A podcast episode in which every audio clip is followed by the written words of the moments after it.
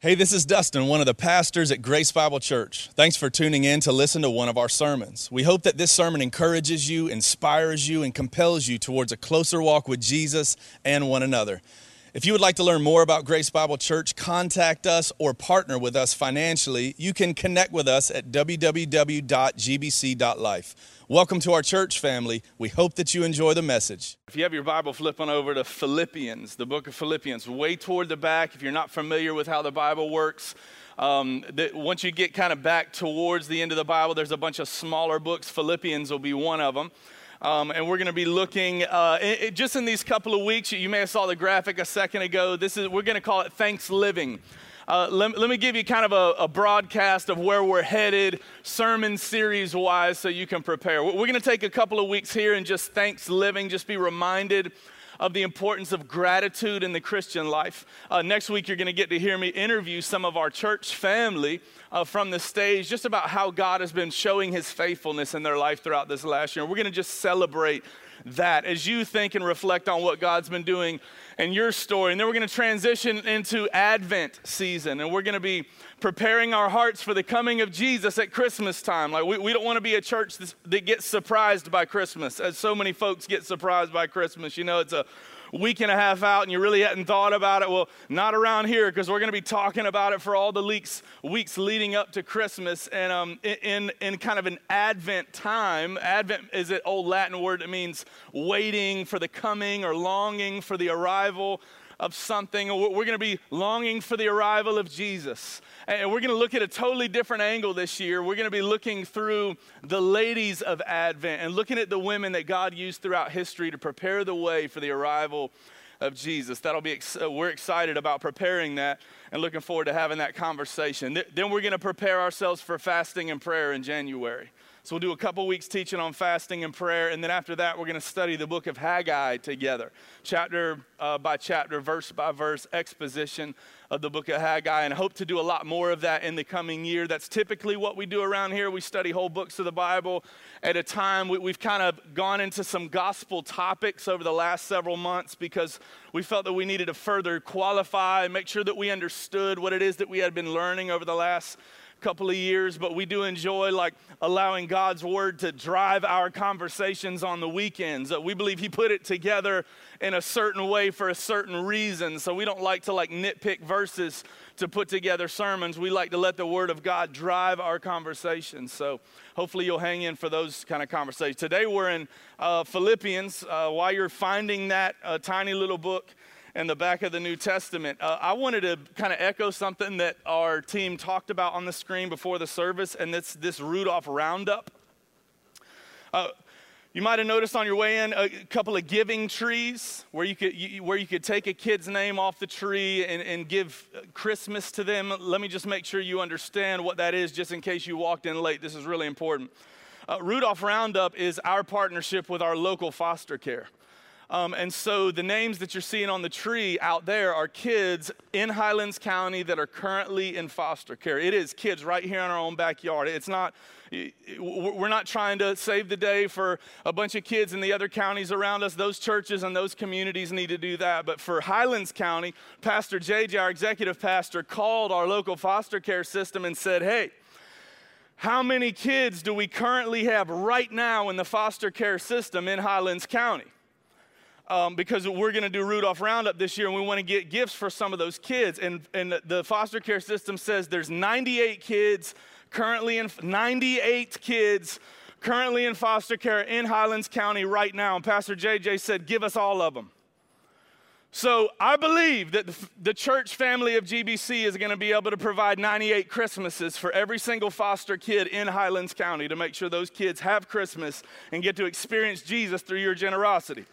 Okay, so understand, if you grab a name off of that tree, that kid's Christmas walks out of here with you. So don't just throw it into your Bible, don't throw it on your kitchen counter and forget about it. If you grab it off, you are committing to either you as an individual or maybe your small group or maybe your DNA group or maybe some neighborhood friends, you're committing to make sure that that kid gets Christmas. This little green card that you see on the front, you're going to leave that with us because we're going to call you to make sure you get it taken care of. We are not letting not a single one of those 98 kids miss out, because Grace Bible committed to doing all 98 of those kids, all right? Inside the envelope, you're going to find information on what that kid's size is, their wants, their wishes. The way the foster care system does it is they allow the kids to put a bit of a wish list together, but their wants and their needs do not exceed $100. It doesn't mean that you'll have to spend $100, but I can tell you that the wish list will not exceed $100. That way you know if you need to grab 3 or 4, or if you need to grab 3 or 4 people to help you get one done. All right? For example, this kid right here, his name's Dustin. He's 36 years old. Anything gator related, trucks, or maybe a new fishing pole. They actually made this up for me so I could explain to you how this works. Strangely enough, Emmy, you left my sizes as child size 2T and toddler size 5 shoes. So, but anyway, that'll basically be how it works. You'll take part of this. You'll take the envelope with the information. You'll leave the name and your contact information with us. But I truly believe this weekend we won't leave here without all 98 of those kids being spoken for and having Christmas headed their way this year. What do you think? Good deal.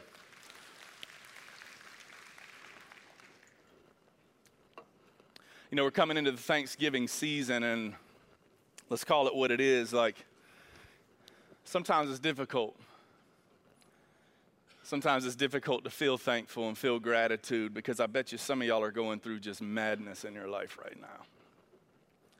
You know, it really should be the default position of the Christian heart, for those of you that are followers of Jesus. It really should be the default position of our heart. Gratitude should be the default position of our hearts. But I know, like, we when we're looking at life and the things that are right in front of our face, gratitude doesn't always come easy, because trouble is all around us all the time.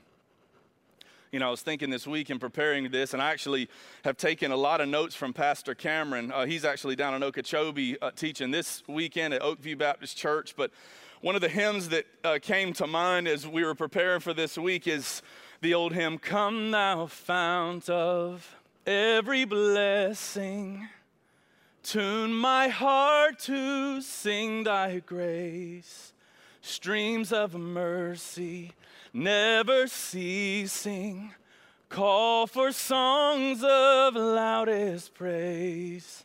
Like, we hear those words, and that hymn so calls out to us and reminds us. It invites us to make a choice this morning, Grace Bible.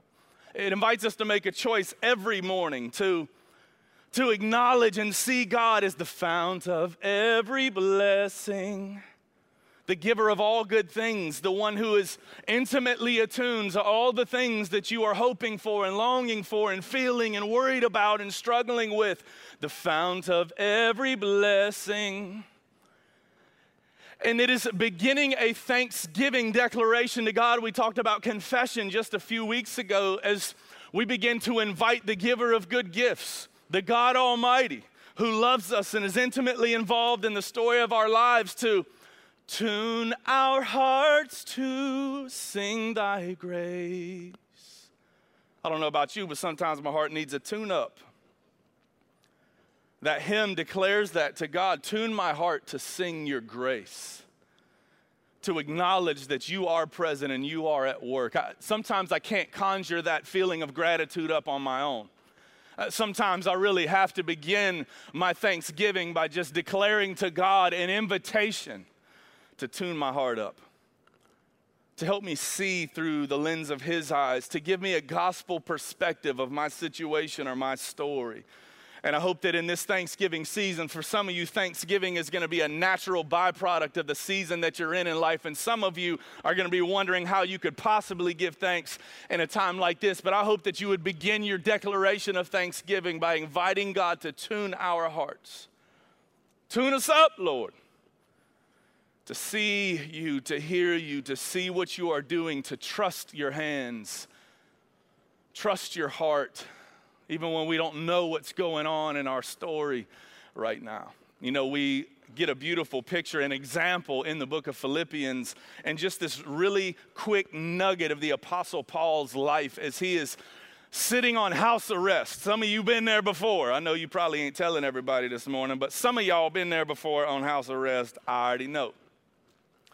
The Apostle Paul was sitting on house arrest for preaching the gospel. He had really committed no crime outside of the simple fact that he continued to declare the gospel in a world and in an environment and in an empire where it was not welcome. And so he ends up on house arrest. And so most of us would figure we were counted out. Well, God, what in the world are you doing? I guess I'll just have to wait on you to get me out of this before you can use me again. But the Apostle Paul didn't see it that way. He turned his ministry of city-to-city evangelism, discipleship, and leadership development, he turned that into sitting in his house on his couch writing letters of encouragement to the Christians that he had met along the way. Just calling them back to gospel truths in their life, calling them back into trusting Jesus, calling them back into obedience. He continues to write these letters. So what we look at, for those of you that are new to the Bible, as you're looking at these as books of the Bible, they're actually letters to a group of people written by a guy named the Apostle Paul. So this book of Philippians was a letter from Paul to the Christians in Philippi, to the Philippians. Get it? Got it? Good. And I think as we look at Paul's model, we can see some reminders of how we can adjust our hearts towards a gospel posture of gratitude this morning.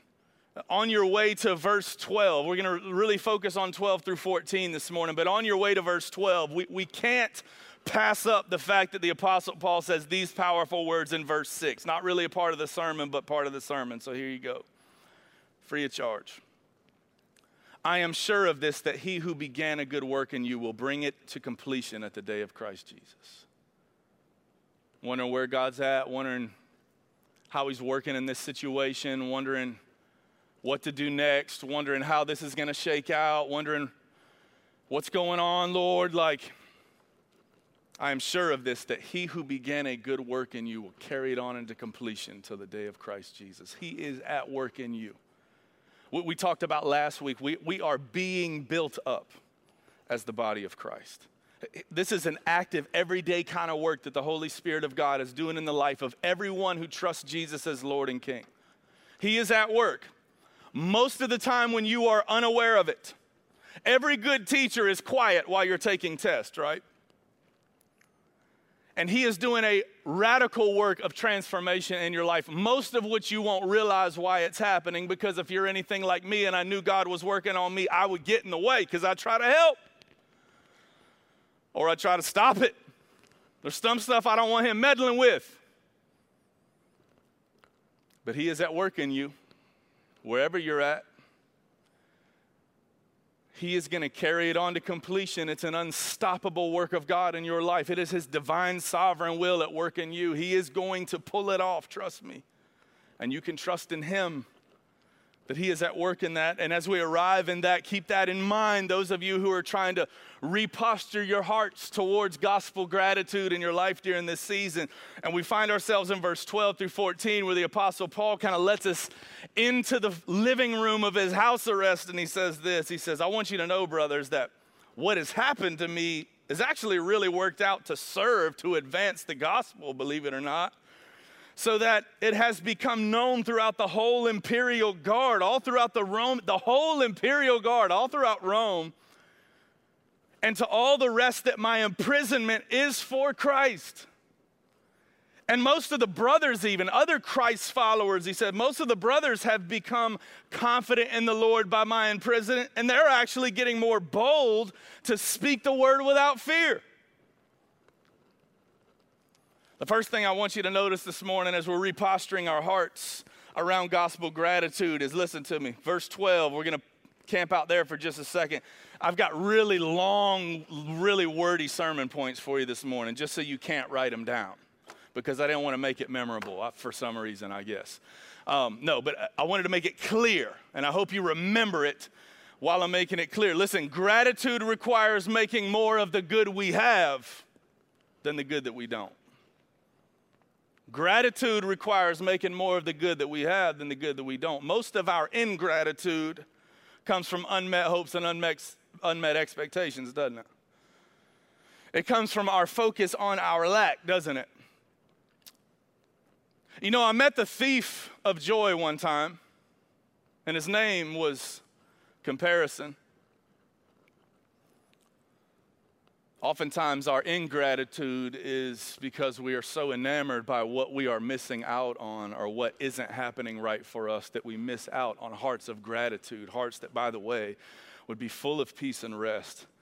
Gracious, thankful hearts are hearts that are at rest, but we miss out because we're so worried about what's not there. And I told you a little bit about the Apostle Paul story, the fact that he was on house arrest. Like, if anyone had a good reason to have a hard time finding reasons to be thankful, it would be the Apostle Paul in this situation. I mean, what had he done? He was just doing what God told him to do. And by all, like, practical purposes, it really didn't work out really well in his favor, if you ask me. And just so you know, like, some of y'all been on house arrest before and you had to wear your little anklet around. I bet some of y'all are on house arrest this morning. You got your anklet on at church. And your parole officer knows that you have to leave here at a certain time to get home by a certain time. Really, the main ball and chain you have in your life is that GPS that hangs around your ankle. But understand, being on house arrest in the Apostle Paul's time, he didn't have some GPS that he could just roam about the house and still have some independence and freedom within boundaries. House arrest for him meant that he had a Roman guard always chained to him 24 hours a day. They were on shift, but he was always chained to a guy. You ever think about that? I mean, you can't go pour a bowl of cereal. You can't go to the outhouse. Some of y'all don't even like it when your neighbors stop by unannounced. And the Apostle Paul is, the whole time he's on house arrest, is chained to a guy in his own house, one of these Roman guards. But what's interesting, we just saw in this that because of that, he's got the whole Imperial Guard on shift, and I guarantee they probably weren't signing up for that detail. So on shift, he just over a couple of years rotates through much of the Roman Guard, and I guarantee you, I know the conversation Paul was having with them. He was telling them about Jesus. He was ministering the gospel to them, and those guys are like, I'm never coming back here again. This dude weirds me out.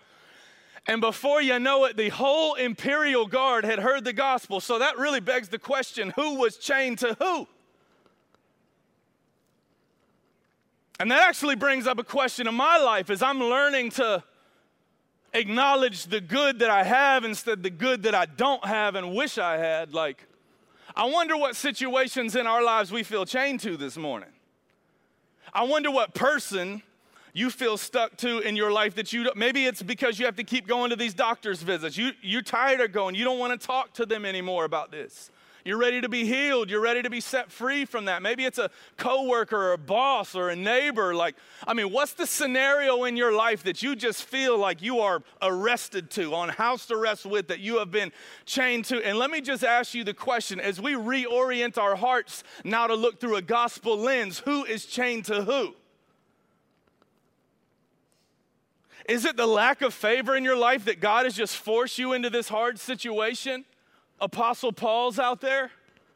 Or is it the love of God that he has chained those people and those things to you, that you might be the living display of the life of Christ for them to see?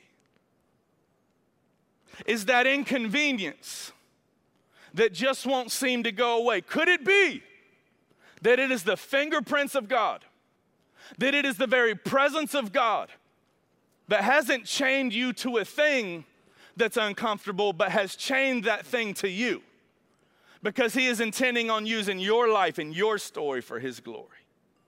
Could it be? Who's chained to who?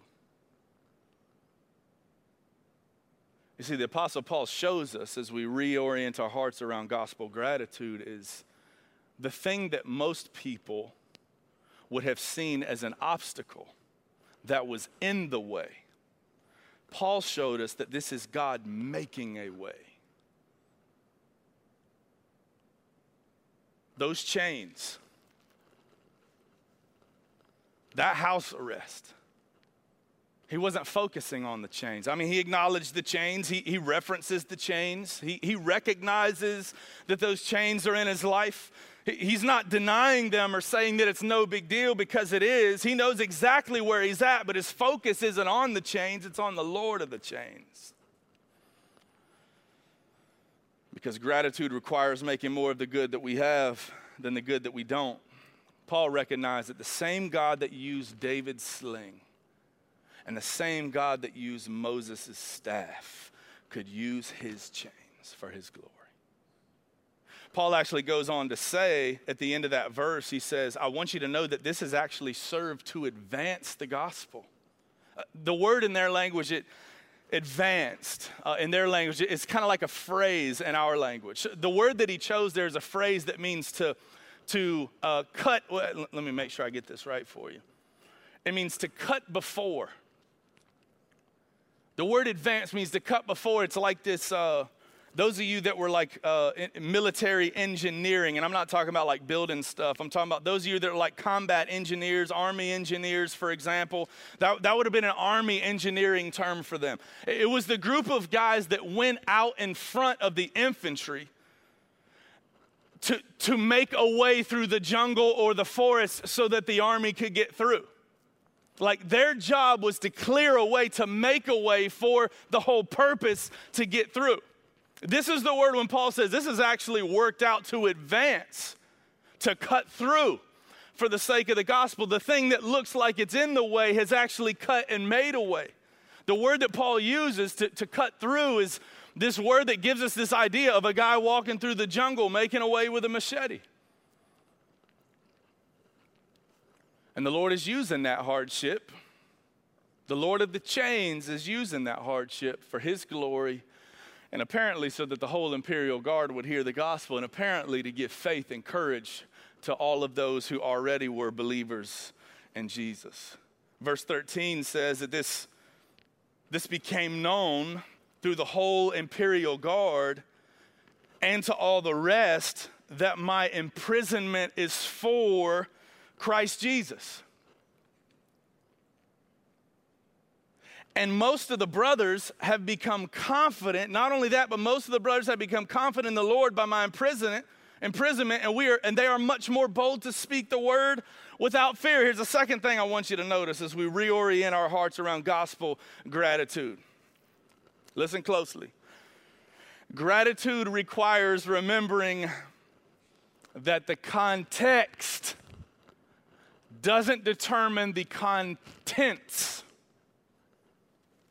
Let that resonate in your dome for just a second.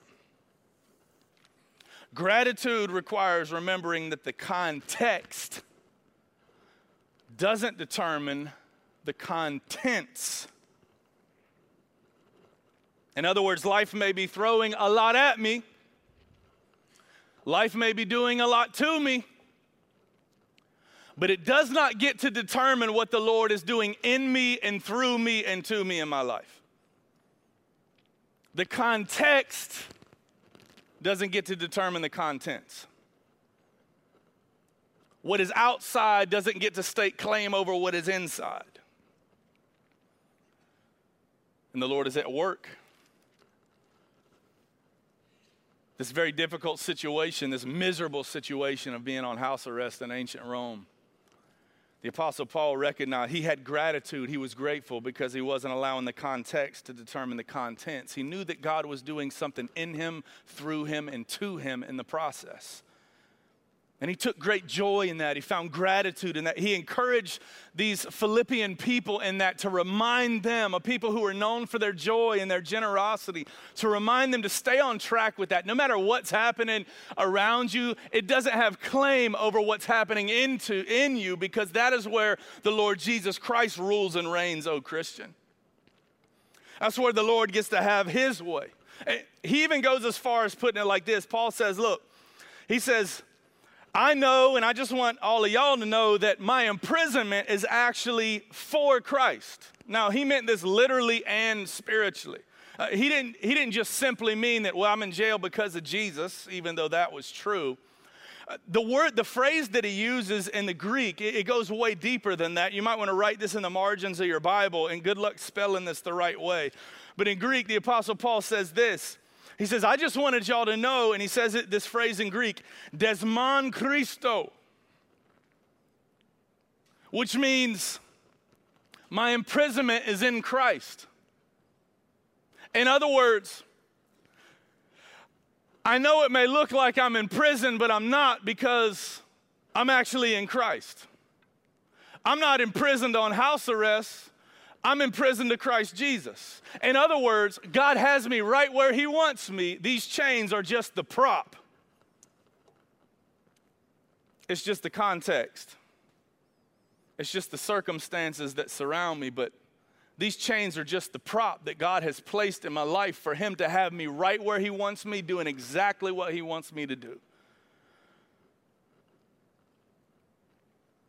Grace Bible, these chains are just the prop. Listen to me. It's just the context. God has you right where he wants you. He is doing right in you and through you exactly what he wants to accomplish. You bow to that. Don't bow to the chains. The chains are just the prop. That's just the soil where you are being planted. That's just where God decided. Did you know, Grace Bible, that it is the will of God for your life? If you are a follower of Jesus, it is the will of God for your life that your life would be a living display of what he is like. By the way, he didn't put that on you. He didn't tell you to go be Jesus to the world, even though we've heard a lot of sermons like that. He said, no, I'm going to send my son through the power of the Holy Spirit to dwell within you so that he can be Jesus to the world, because you make bad Jesuses. So you just bow your heart to what I am doing, no matter the context. You trust the contents. The Spirit of the living God dwells within you, is at work in you, through you, and as you. He is so committed to this end. He loves you so deeply, so radically. He is so committed to you and your gospel transformation and your life being used for his glory that he will do whatever it takes, planting us in whatever soil is best to allow the life of Christ to flourish through you. Are you listening to what I'm saying? All three of y'all, I'm glad. Your life's about to be changed by what you just heard. The rest of y'all.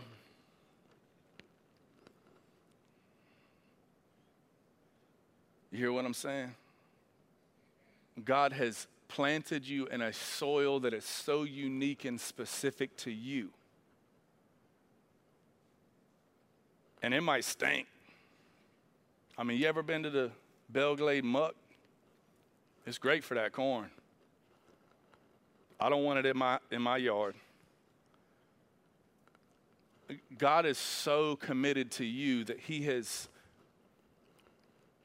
created a soil so specific for your story in your life, with the divine purpose of allowing that to be part of your, where you've been planted, so that the life of Jesus could be displayed through your life best. He's that committed to you. The Apostle Paul knows this, so he was reorienting his heart around gospel gratitude, recognizing and remembering the fact that the context doesn't determine the contents. The struggle that you are facing in your life is not evidence of the absence of God. It might be the presence of God. He might be all up in the business. He might be the one that is stirring the soil of your life, because he is displaying himself through you in a way that you will never know about. But are you willing? Are you willing for your life to be used for that purpose? Are you willing to find out in heaven one day what the purpose of your story was? I know there's so many books and literature out there for Christians to read about how to find your God-given purpose, and that's all well and good, but what if God was at such a work, doing such a work in your life that he could not tell you about it? That he loved you enough to not show you what he was doing? that you won't get to find out about it until the other side of heaven one day. And you get to celebrate it for all of eternity and celebrate him for it. Would you be willing? Are you willing? Are you willing to lay down every weakness that you have and every handicap and every sin struggle and every fill in the blank for your life? And hear the Holy Spirit say to you this morning that our chains are just the conditions. It's just the context. Don't let the chains fool you. They're just a prop. The very spot God has you is the soil that he intends to display his life through you in. Will you go as far as this morning? Will you make the choice to thank God for the chains? To thank God for the struggle, to invite God to show you the beauty and why he has you planted in the hard stuff right now. The family placed you in, the job that you have, the city you're in, the economic bracket you fall into. Are you willing, whatever it is, the disease that you've been diagnosed with, are you willing to thank God for the chain? And invite him to use you in it. Continue to surrender yourself to him through it.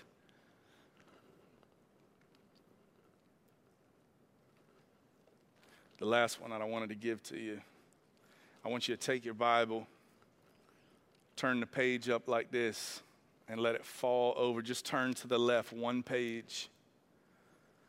And now you should be landed in the book of Ephesians. Paul wrote this letter to the Ephesians also while he was on house arrest. He wrote it a little while before he wrote to the Philippian people. And I just wanted to point something out to you. Look at the end of the book of Ephesians, starting in verse 18 of chapter 6. I'm talking about we're at the dead end of the book here. After he's encouraged them, he's exhorted them, he's reminded them of what is true, who God is and what God has done in their lives and who they are as a result of that and what they should do. That's kind of the theme Paul follows in all of his teachings. And he goes on to say this. He starts to encourage them to pray. And he says in verse 18 of chapter 6, I want you to pray at all times in the Spirit with all prayer and supplication to that end. And in other words, making your requests known to God. Keep alert with all perseverance, making supplication for all the saints. Don't just pray for you, but pray for other believers and all the believers about the world as the gospel continues to thrive and grow. And he says this, verse 19, he says, but I also want you to pray for me.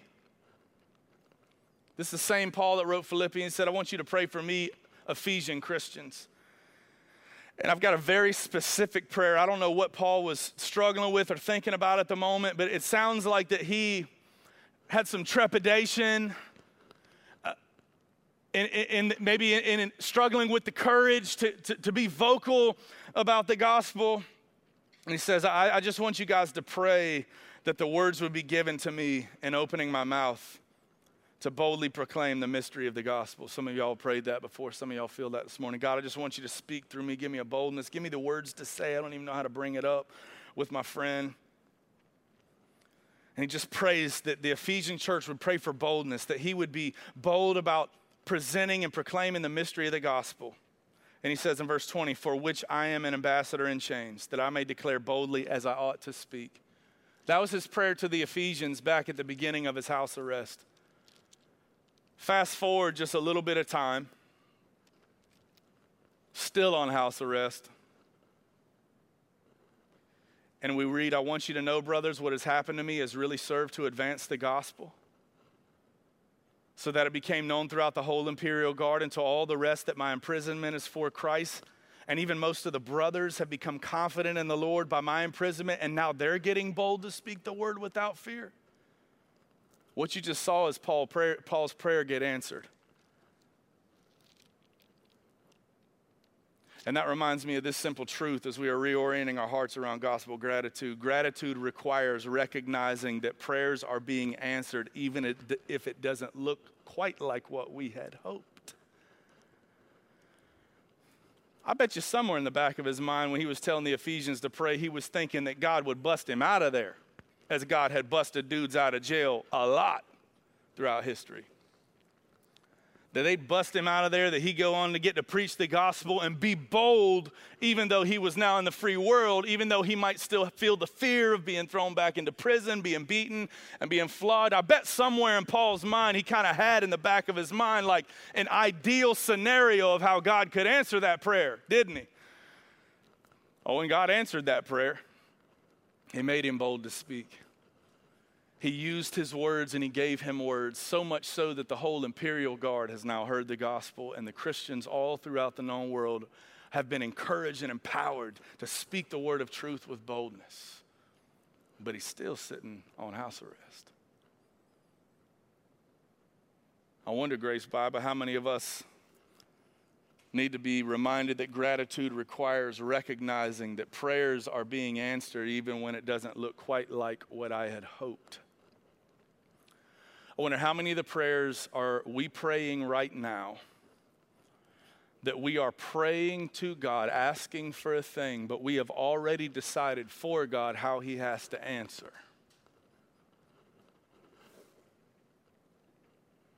Any of y'all, or is it just me? Y'all judging me this morning?